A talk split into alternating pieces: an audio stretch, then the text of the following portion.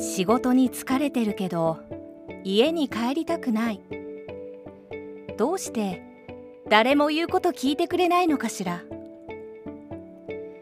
パパママ怒ってばっかり。突然介護がやってきた。日本初の家族の学校では人間関係リテラシーをはじめ家族の法則を学び家族関係人間関係の在り方を考えます。家族を学ぶことは生きるを学ぶこと。インストラクターコースもあります。検索は NPO 法人日本家族関係人間関係サポート協会まで。ひろこ先生と家族を考えるラジオ。は。はい、こんにちは。えーひろこ先生と家族を考えるラジオ。えーさてさて、えー前回までは、えー家族発達理論の中でも、えーとはい養育期で、特に、うんと、子供がまあ、できた頃うんっていう感じですかね。そんなとこから、はい、話してきたかなと思います。はい。はい。はい。えっ、と、ええそれでその、ええええまあ、うん赤ちゃんが生まれてから、うんうんはい養育期に入るわけですけれど、ええええ。まあ、あの、そこでのうん。家族の発達課題っていうのは、はい。えーまあ、父親も母親も、うんうんうん。あの、育児役割を獲得をして、健やかに子供を育てるっていうのが、はい。まあ、最大の課題になるわけですけど、はい。まあ、改めて、それじゃうん。あその子育てで一番大事なことって何だろうかっていうことをうんうんうんうん、えー今回はちょっと深めてみたい子育てですね。う。うん、そうですね、うん。うん。子育てで一番大事なことって何だろうっていうことはい。なんですよ。はい。で、うん、本当にあの、これ難しいっていう世の中がどんどん変わっていくので、うん。例えば、うん。今あ生まれた赤ちゃんが、まあ、はい。20年後、はい2043年うんになった時に、うんじゃあ世の中ってどういうふうになっていて、うーん。あのどんな力が求められるのかとか、うん。どんな力を身につけてもらったらいい,、うん、うん、うん。いいのかとかっていうのうん、うん。が、土台非常に見えにくいですよね。見えづらいですね。めちゃめちゃ見えづらいでしょ、未来誰も見えない。見えないと思いますね。あのーねえそれこそだから、ねえ、あのー僕が生まれ、その、今、ね、今年51になりますか、えっと、はい。生まれた1940、ん違う違う違う違う、昭和47年、えっと、1972年頃で、まあ当時はまだ、なんだろうな、まあうちも結構、まあ、勉強させられましたみたいな。はいではい。はい大学受験していい、いい、いい、ね、あのーうん大学入っていい、あの、就職先に入るみたいなのが、まあ当たり前の時代だったような感じがしてて、で、そこからすると今、そうでん？全然わかんないって感じ。ってか、全然わかんないって言われても、少なくとも、それだけかっていうふうに言われると、え、違う気がするみたいな。うん、そういう感じがしますね。そうですね。ええええうんうんまあ、うん本当に、うん。なんたって人口も急急減していくし、そうですね。若い人たちがね、はい。うん。うんどんどんしぼんでいくというか少なくなってうん。いく中で、はい。まあ、今までうん。あんまり体験しなくても済んだようなことが、うん。まあ、起こるだろうしね。特に災害のことなんかも考えてみると、あーうん、うん、うん。まあ、全く何が起こるかわからないっていう、ね。まあね、うん。世の中になっていくときに、うん。じゃあ親としてうん。何を身その身につけてもらったらいいのかとか、何子育ての方向性をどこに定めたらいいのかっていうことについては、本当にあのみんな暗中模索っていう状況。もう暗中も、逆僕、暗中模索し、しない方が不思議ですね。ある意味。だから、暗中、うん、暗中模索するのが普通だと思うっていうのが、そう今じゃないかなって気がしますね。そうなんですよね。うんで、うんうん今回お話ししたいのは、うんうんそのようにその、うん。本当に、うん。まあ、不確か、不確かさに満ちている今、私たち時代に生きているんだけれど、でも逆に、うん。どんなに時代が激しく移り変わっても、うん。やっぱり人として普遍的に大事なもの、うんうんうん。子供を育てるっていう上で、うん普遍的に大事なものっていうのが、うん。あるんじゃないか、あるのかないのか、もしあるとしたらそれはうん。何なんだろうっていうことを、うん。あの考えてみたいなと思うんですよなるほど。ね。ううん。んなんていうか、そこさえ、そこさえあね。れば、どんな時代になっても、うん。まあ、あの、はい。子供は子供で勝手に生きていけるだろうという。なんか人間としての基礎工事の部分っていうのかな。それって何だろうって話をちょっとしたいと思うんですけど、はい。うん。うん。であのこれね本当に難しい話、ええええ。でまあいろんな子育て本が、はい。もう満ち満ちている世の中に。そうですね。ですよね。うん、そうですね。もはい。こんな子育てが大変になるなんて言って、うんうん。だってさ、うんうん。親っていうものは脳科学も理解しなきゃいけないし、うんうん。なんか児童発達みたいな心理も あのね理解しないといけないし、ある時は、まあコはい。コーチングのコーチにもなり、はい。ある時はカウンセラーにもなり、ある時はご飯を食べさせる人もなりみたいな、うんもう本当に一体どこまで求められるんだろうかっていうぐらい、うんでしかも働かなくちゃいけないね、そうですね。はい。はい。もうはい本当にパンクしそうな中で、じゃあ私たち一体何を、まあ、うん頼りにしたらいいのかっていうことを考えたときに、うん。あの私が前からいつもこう、はい子供のことを考えるときにちょくちょくこう、あの引用させていただいていうんる杉山敏郎先生っていううね、ん。うん。えー我が国を代表する児童精神科医で、うーえんーなんですよ。はい。でもうね、何十年も、うんその、うん臨床の場にいる子供たちと付き合って治療してきた、はいはいはいはい親はいたちとも。うんで、あの、日本小児精神神経学会の常務理事をしてらっしゃる、うん。えー先生なんですけど、はい。その先生が、うん。子育てで一番大切なことっていうね、うん。あのご本を、うん。2018年に書かれて、うん。まあ、何回か私もあの読んでい。るんですけど、はいええ。そんなことをちょっと頼りにね、はい。その杉山先生のあの臨床経験から基づいた、うん。うん。やっぱり先生の考えなんていうのもちょっとご紹介をしながらはい。考えていきたいと思うんですけど、ええ。でこの本の中、はい。ぜひぜひあの読んでいただけるといいなと思うんですけど、講談社はい。現代新書ってはいうところから出ている本なんだけど、ええまあ、この最後にね、はい。お母さんになる人に送る言葉っていううんうん。10個の項目はが。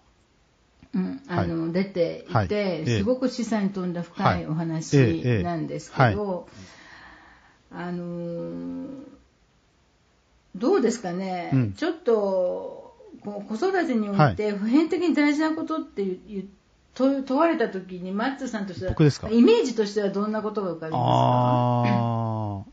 子育てにおいて普遍的に大事なこと、うん。えーっと、えーっと、えーっと、うーん。え最終的には、あのー子供自身が自分で、うん、まあある意味楽しく生きていける、そうですよね、うん、っていうところが、うん。僕は最終的には大事なのかなっていうふうに思いましたっていう話うん。が、まあ最終的な話。うんうんうん。そうですうんね、うんうん。あとはあるいかな。やまさに、うんはいはいはい。ううん。楽しく生きていけうんる子供、まあ、大人になってもらそうために必要なことはね、うん。何かっていうことを、うん。かあの具体的なレベルに落として、まあ、なんかね、そういう意味で言うとね、僕がやっぱり思ってたのは、あーうん。まあ、特に学童期になってくるというか、じまあ、だからやっぱはい。10、うん、やっぱ、はその、やっぱり二十歳前、つったらいいかな、において、はい。あのーやっぱ自分でとにかく好きなことをややる、うん。やるっつったらいいかな、あの、子供自身が、あの、まあ、いわゆるよよく言われるフローに入るとかね、はい、ああいははう時間をも、の中で、自分自身で、あのーなんだろうな、あのーやりたいことをややるだし、うーんと、思った時に思った、思いついた時に思いついたことができるっつったらいいかな。みたいのが、そなんか、そこが基本、基礎っつったらいいかな。うんだからなんつうのかなねなんかね、あの、理性的にこうなれなればいけないみたいな話じゃなくって、はい まあごめん学校教育否定になりそうですけど、あの、なんだろうな。その子が、あの、まずは、あの、こうしたいっていう、行きたいように行きたいよね、みたいな。で、自分はこうしたら楽しめるよね、みたいな状況を、うん、で、生きられるっつったらいいかな。生きることができる、みたいなうんことが、僕は、基礎かなって気がしちゃいますね。うん。で、あとなんか、うん、あと世の中の規律を守んなくちゃいけないとかそういうのは出てくると思うんですけれども、うんまあそこはもう、は、まあ、ある意味バランスであって、うんうん、その、あの、前者の自分でやりたいことをやるみたいな、思いついた時にできるか、ことができるみたいな、そ、そこが、やっぱり今の、と、まあだけど特に今の、今の、あーここは結構悩むな。今、今だとそうですね、やっぱりね。はいはい。うんうん、はい、はい。うん。いや、まさに、あのー本当に、それは同感で、うんその、この本の中にも、はいはいあの、いくつか、うんうんまあ、10個ぐらいあるんですけど、10個はいそこの中に、ええはいあの、子供の好奇心を大切にしようってはいい。うのがはい。あうん。うん。ってう、ん。で、あの、まあ、はい。命っていうものは、やっぱりその本質において多様性を愛するもので。まあ、そうだなとか、太古の昔からそうでなければ、はい種は生き延びることができないうん。し、うん。単一の形っていうのはうん本当に脆いもので、はい。そうですね。種としても、まあ、社会つまり生態系としても、はいはいはいはいはいそ。の命っていうものを多様なあり方へと成長させる原動力は何かっていうと、好奇心だっていう。あー、なるほどうんねこ。とがうん。うん。で、うんあーこれもなるほどなと思ったのは、うんうん。知能の本質っていうのは、うん。新しいものへの好奇心だ。好奇心がないと、やっぱり。知能もね、育っていかないわけですよね、うん。当たり前ですけど。で、好奇心が原動力で、好奇心に導かれて、はいはい多様なあり方へと成長するっていうことは、すっごく大きな広い枠組みで見れば、はい。それはもう地球上のはい。命としての基本的な育ちのあり方につながるのでま日々の子供と接しているときはそこまでうんちょっと考えないかもしれないけれどうんも、うんやっぱりこう、多様性、多様性を奨励し、そしてその時に、はい。そのやりたいと思ったことを、好奇心の向くままに、子供が取り組めるっていうことは、やっぱり子供の命を輝かせるっていうことなんだろうなっていうふうに、まあ、思ってなるほどなと思って聞いていたんだけど、それうがん。むず本当に私も親だった,、だったから、はい。あの いやいや、ちょ、何々、ちょ、そあ、ちょ、あ、危ない危ない危ない。とかね。それバチバチバチとかさ、いやそうじゃないでしょ、こっちでしょ？っていうふうに、ことごとくはい。子供の好奇心を ズタボロにしてきたな、みたいな。ことはすごく、あの。振り返ってみるとね、感じるんですよね。やっぱり子供の命の本質と接するっていうことは、その子のこうキラキラ輝くような好奇心、うんうんそれわかるな。と共に生きていくってことなんだろうなっていうふうには思うんですね。うん、うん本当に。なんか、ちょ、ちょっとだけずれちゃうかもしれないんですけれども。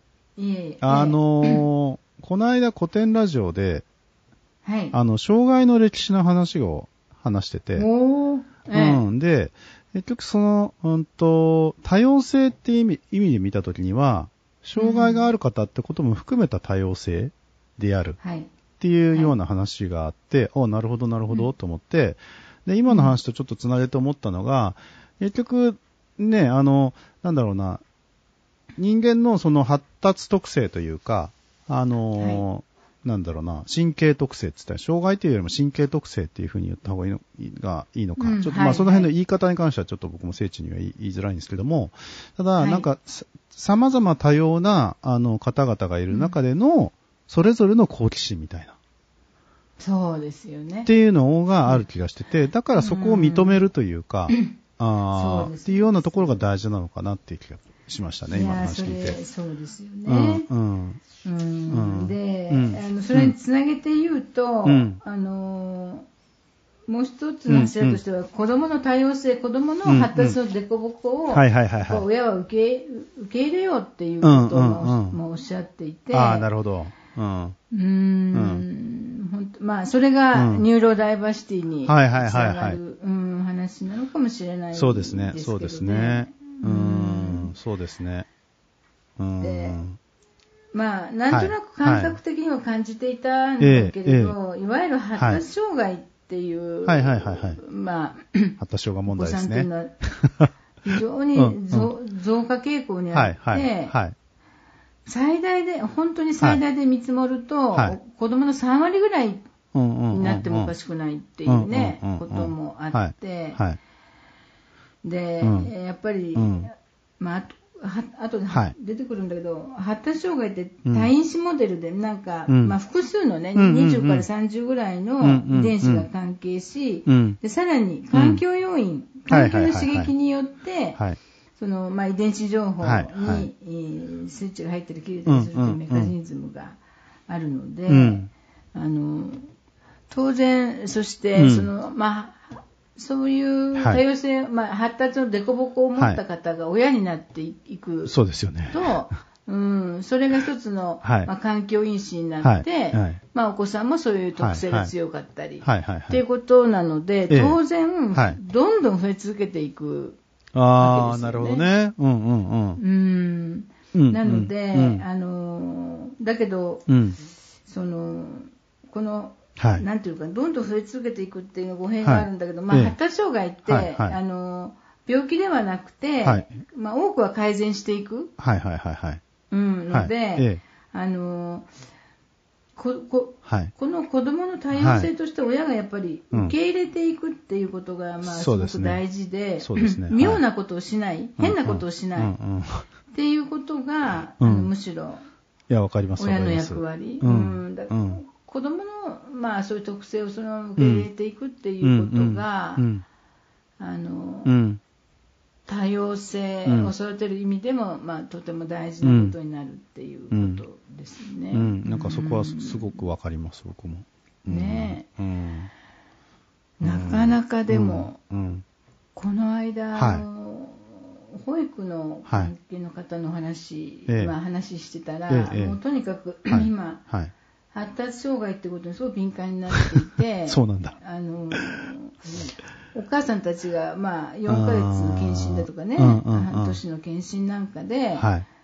とか、まあ、保育園なんかでも、はいええ。この子は発達障害じゃないでしょうか、あの視線が合いにくいんですとかね、なんか、なんかそういうことをおっしゃって、ああ、すうん、すごく過敏になってるっていう、お話もあったんだけど、うん。あのいや、だから、そもそもそういう話じゃないでしょっていうか、何,、まあ、何何を思うかっていうと、僕も、なんだろうな、あの、以前ちょっと学校の先生と話したことがあって、ええ。あの、学校の先生が言ってたのが、なんかまあこういう発達障害の話とかっていう風な話をしたときに、え、私の専門外ですとかいう風に言われちゃって、え、みたいな。うん。え、学校の先生ってこういうことを知ってる中で、ある意味、うん。子供の発育支援をしてくれるもんだと思ってたら、え、違うんだっていう、っていう風なことを知って、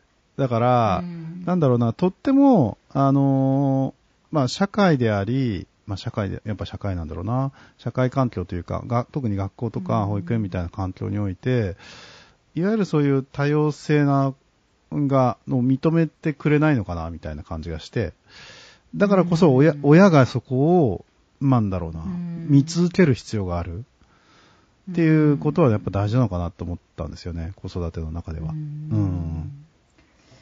なんかその先生の発言っていうのは、うんうん私は、うんまあ、あの、そういう障害がない子供たちの教育の専門性がある人で、そういう、うん、そこに、まあ、一つの、うん。あの、でも発達障害ってこう、ね、えスペクトラムだから、はい。あのグラデーションみたいなことではっきり区切りがあるわけではないんだけれど。まあ、教育の現場では、はい。はい。あの障害のある子とはいない子っていうのが割にはい。はっきりしてるっていうことがあるかもしれない。うん。そうなんですよ。だから、ねだから僕もだからそのスペクトラムだと思っていって、いや、うんいや、じゃあ僕は発達障害なのか発達障害じゃないのかって言われたら、んある意味発達障害ですね、みたいな。いや、私も絶対発達障害ですよね。だからあるある。そうそう。めっちゃあるよ。ぜめっちゃありますよね。だからめっちゃあるからこそ、めっちゃあるからこそ、なんかそのめっちゃあるってことを否定ししないでほしいって言ったらいいのかな。ううんん、で、その、よ要はその割合が、なんか確かに、うん、多少多いのか少ないのかみたいな、あのー話だよなっていうふうに思っていて、スペクトラムだからこそね。じゃあどこで線引くかっていうふうに言われたって、そんな線引ける話じゃないでしょ、みたいな。そうすねなんで、だからこそ多少知ってる中で容認しながら、あのーねあのー教育するんじゃないのっていうふうには僕は思ってたんですけどねっていう。う。うん。んうん。そうですね。なんかうん。強制し、強制、なんかうん。こう、こういうことはこううん。問題行動だから、ああ、そうそうそうそう。そう。う。ん。変えなくちゃいけないっていうそうそうそうそうふう。に、そやっぱり圧迫、圧をかけると、やっぱ子供に大きな傷つきをね、与えることになるっていうね、うんことですよね。う。まあ、あと、あとね、もう一個はな、やっぱり今の、結局子供をこうしなくちゃいけないとか困るみたいなことを学校から言われると、親に対するやっぱり圧迫がかなり強くって、あれ。うーん、そうですね。うん、あれは結構ね、しんどかったですよ、本当に。うん。ああ、うんそれ玉突きみたいな感じで、学校から親へ、そうそうすると親が子供に、で、子供がまた学校で暴れるみたいな、もうマイナスの悪循環が。そうなんですよ。だから、やっぱりね、その、多様性を、まず、発達の特性っていうのがあって、それぞれあるんだよねっていうことを容認できる、容認するうんっていう前提に立ってるかどうかで、全然アプローチが違うなと思いました。うん。うん。そうですね、それでそのところの学校のね、はい。まあ、システムの話もあるんだけど、うんうん。ちょっと戻ると、はい。はい。まあ、あの一番うん。の根っこにあることっていうのは、うん。うん。結局、うん。子供も動物であるってな悪い意味ではなくて動物としての子供の自然で健康な生活を、うん。あの守るってそう食べることとか、眠ることだとか、そういうはい。本当に基本的なことをまずしっかりやるっていうのが、子育ての基本。まあそうですよでね。、うん。うん。でやっぱ子育てって何かを、うん。早期教育でうん。何かうん。その、えーこれを学ばせなければならないとか、こう塾をかとかね、はい。なんかそういう話じゃなくて、はい動物として健やかな、うんあの育ちを。そうですね。うんしていくっていうことがうん本当に忘れがちになっていて、うん特に睡眠が大事だって、まあ、この杉山先生はおっしゃっているわけですよ。はい。で主要16カ国中ね、うん。あの0歳から3歳の睡眠時間が日本は最も短い。えー、そうなの ?0 歳からえーと3歳。ね、そう。えっ、とね、ですよ。合計睡眠時間が最も少ない。最も長いのはニュージーランド。で、長い順からニュージーランド、オーストラリア、はイギリス、アメリカ、カナダ、タイ、フィリピン、インドネシア、中国、マレーシア、あ。でシンガポへール、香港、台湾と、まあ、えで韓国、うんインド、日本。日本が、うん。えっ、とね、11時間40分ぐらいしかないですね。一番長いところだと13時間、うん、20分面白。いな。それ、韓また韓国、インド、日本っていう顔ぶれが面白いですね。面白いでしょ？韓国、インド、日本でこれ寝てないの子供が。これね、ちょっといきなりふ、うんいきなり振りますけど、はい、どの国も単独親権制度なんですよ。本当に？に関係あるのかな、うん、韓国は変わったんですけど、ただやっぱり、あうのん、なんか、あの、あの、まあ、共同親権つ言いつつ実質単独親権みたいなところがあって、いや、面白いですね、これ。な、なん、なんか偶然でなんかあんのかもしれないですよ、これ。何かあるのかもしれないんですけど、うんうんそうするとね、睡眠が短いっていうことは、はいはいまあ、うん。寝てる間に成長ホルモンが出るわけですよね。そうですね。だから、うん、はい寝て、睡眠時間が短いってことはイコール、その、え睡眠が、はい成長ホルモンの分泌がやっぱり抑制されるっていうことうん。でもあり、はい。あの睡眠時間が短いと、はい。やっぱり大人でもイライラまあそうですね。はい。うん。はい。とそのイライラして危険な状況で過ごしているうんうんうんうん。うん時間が長くて、うん。うん。やっぱり子供がとても不安定になって、はい。はい。えーいく。で神経の、うんうん。まあの脳神経の、ね、成長のためうんうんに睡眠って本当欠かせないんだけど、それが短いっていうことは、やっぱりこういろんな発達上の問題をきたしやすいうん。っ。ていうことうん。ですよね。寝かさな寝ても寝てもらわなくちゃいけないんだけど、うん。そのうん。やっぱりお父さんは仕事でそそのよ、ねまあ、10時頃帰ってきます、うん。それからなんかうん。やわらご飯を食べてどちらこちらしてる間にみたいな、はい。そうすると子供は平気で、えー11時頃寝ますみはいたい。な、はい。うん。そういうふうにならざるを得ない。うん。現状があって、うん、うん、うん、そうですね。なんか日本は超イメージを受けますね、それ。そうするとやっぱり、まあ、この著書の中でも書いてあるんだけど、今の日本は経済活動に全てのエネルギーが吸い取られて子育てという次世代の労働力の再生産に足を、引っ張ってるっていう。うんうん。すごい。そういうことがすごいわかりますよあのそれうんうん。書かれてはい。もういてね、はい。一番大事な、うん。あの子供の育ちのうん。基本中の基本、うん。食事もそうだし、うん。まあ、睡眠もそうだし、で、うん。ある意味あのやっぱり脳を寝かせるってことがまあ大事なのに、う。興奮させることばかりがはい。もう満ち満ちていて、はい。え。ー そうですね。つまり寝る直前までゲームをするとかね。なんていうのかな、まあ、はい YouTube にしてもテレビにしても、はいはそういう生活が、まあ、当たり前になっちゃっていて、うんうん。あのーまあ子供がやっぱり依存症だんだん依存になってくるってことですようんうん。そうね,、ね。電子機器のね。うんうんだから非常にまずい、うん。もうまあ正反対の方向にどんどん行ってるみたいなことが起こっていて、うんうん。わかるわかる。そこら辺はやっぱりあある程度のコントロールがね、はいはい。本当にこれさなんか、はい。まあその、はい。小児科外来なんかでもお父さんもお母さんもスマホだけを見てるのね、二人が別々に。で子供は子供でゲームをやってるみたいはいはいはいはいな。はいやー。そういうことも普通になってきて。るまあ普通、まあそうですね。そうですね。うん。状況なのうんで、うん。子供の脳にはえー極めて良くない、まあそうでしょうね。状況ですよね。うんうんうんうん。足らない睡眠が足らないとか食事もすごくバランスを欠いていて、まあ、ある種の神経毒のね、まあ、やそう添加物だとかね、うんそう思います。うん。うん。そういうこともあるうん。し、うん。えーそして脳をうん。興奮させるものにうん。長時間暴露を許しているみたいなこともあるうん。しそう考えてみるとそのお稽古事だとか 塾に入れるとかそんなことの前にやっぱり気をつけなくちゃいけないことがわかりますわかります。ううんん。人のことは言えないけど、うんうん本当にね、あるんだなっていうことを、うんもう本当耳が痛いし胸が痛いけど、まあね本当そうだよねってなんか、うん。世の中うん。ちょっと流れがおかしくないですかみたいなことうんうんうんうんをうんいや当たり前のうんことですよね。そうですね。そうですね。だからう、んあの、いまあまた一気に、一気に全然違う話かもしれないですけど、最近だから、その、竹炭、竹炭の話をまあよくしてるんですけど、その炭を、滝の炭を作るっていう。はいはいはいはいはい。、あれね、ああいうの大事ですよね、やっぱり。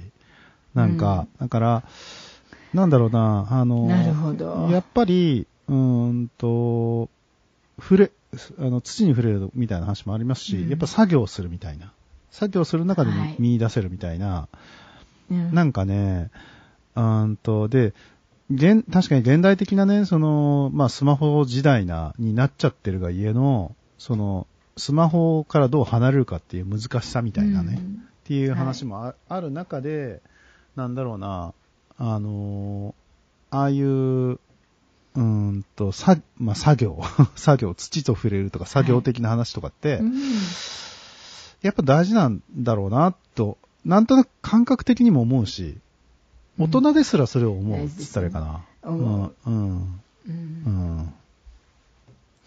本当園芸療法なんてね、うんいうセラピーもあるぐらいだから土と触れるっていうことはやっぱり、はいね、はい魂がこう安らぐっていうかあそうそうそうそうそううんそうそういう感そうなん覚っですよて本当あそうなんですよ。うん。りますよね、うん、ありますあります。う。うんうんん。なんかそういう中でいろんな、うん。こう感覚の刺激を受けてますますこう好奇心が、そうそうねそう。広がっていくんですよね。いや、そう思います、本当に。ううん。ん。本当にそう思います。うん。うん。いやーだからまあ、はい。本当に基本的な、はい。あの太古から受け継いだはい生物としての人っていう、そうですね。まあ視点を大事にそうですね。ん。そう思うそう思う。するっていうこと、うん特に早寝はい。早起きが大事だし、あうん。必要以上に変なものでうん。脳を興奮させないようにね、するっていうはい。ことが大事だし、はい。まあ、それが本当の好奇心を育てることになるっていうねそうですね。そうですね。えーことわかるわかるになる。し、うん。でまあ、はい。この杉山先生の本の中で一番強調されているのは、